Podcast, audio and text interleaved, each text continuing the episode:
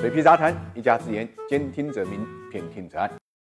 好饭不怕晚。自电影《哪吒之魔童降世》上映以来呢，票房就不断的创新高。仅仅上映五天呢，票房就破了十亿，超越了《大圣归来》。上映九天呢，票房破了二十亿，超越了《疯狂动物城》，保持了三年的十五点三亿的票房记录，成为中国动画电影票房的冠军。而且这个记录呢，在不断的刷新之中。有的机构就预测呢，哪吒最后内地的票房可能会达到四十亿左右。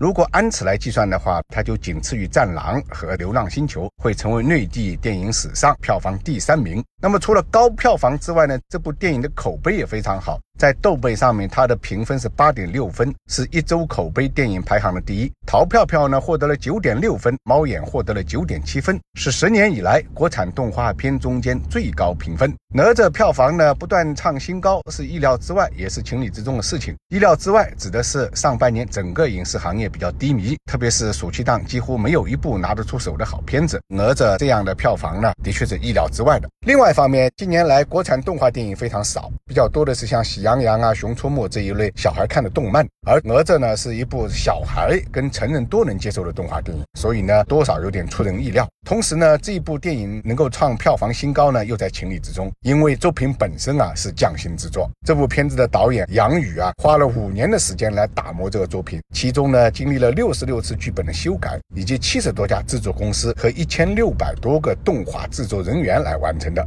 电影里面呢包含了一千四百多个特效镜头，这样的创作历程啊，在国内动漫史上也是少有的。投入了这么多精力的一个作品，群众的眼睛也是雪亮的，所以现在高票房呢也在情理之中，因为这是对匠心制作的一种回馈。当然，高票房背后就意味着高收益。这部片子火爆票房之后，最大的受益者就是它的主出品方光线传媒。七月二十九号呢，光线传媒盘中一度大涨百分之八，创下了二零一八年十一月以来最大的涨幅。不过收盘的时候呢，涨幅就变得比较小了，只有二点零二，报到呢八点五七元。七月二十九号，光线传媒在发布的公告中间呢，对自己的收入呢也做了一个估量，大概以八点九九亿票房计算呢，这个片子的营业收入能够录得呢二点零三到二点四三亿，也就是说，光线传媒在这个电影上的分成比例大概是二十二到二十七左右。如果未来票房超过四十亿的话，那有可能为它带来近十亿的营收。这个数字对于去年总营收才十四点九亿，今年上半年业绩预告中呢，股东净利润同比下跌了百分之九十五的光线传媒来。讲无疑是雪中送炭的一笔巨款，有望扭转公司目前的这个局势。除了票房，这个动画电影的周边产品也能带来不少的收益。迪士尼呢，就最经典的例子啦。目前国内外的动画电影差距还是很明显的。据自研资讯的研究就表明，二零一八年日本 Top 二零电影中，动画电影占六席，票房呢占比是百分之三十三；美国 Top 二零电影中，动画电影占五席，票房占比是二十四。而同期中国二零一八年 Top 二零电影。中间呢没有这个类型，所以现在哪吒电影的上映证明了国产动画电影还是有一定实力的。这或许呢这是一个开始，未来还有望继续推出优质的动漫产品。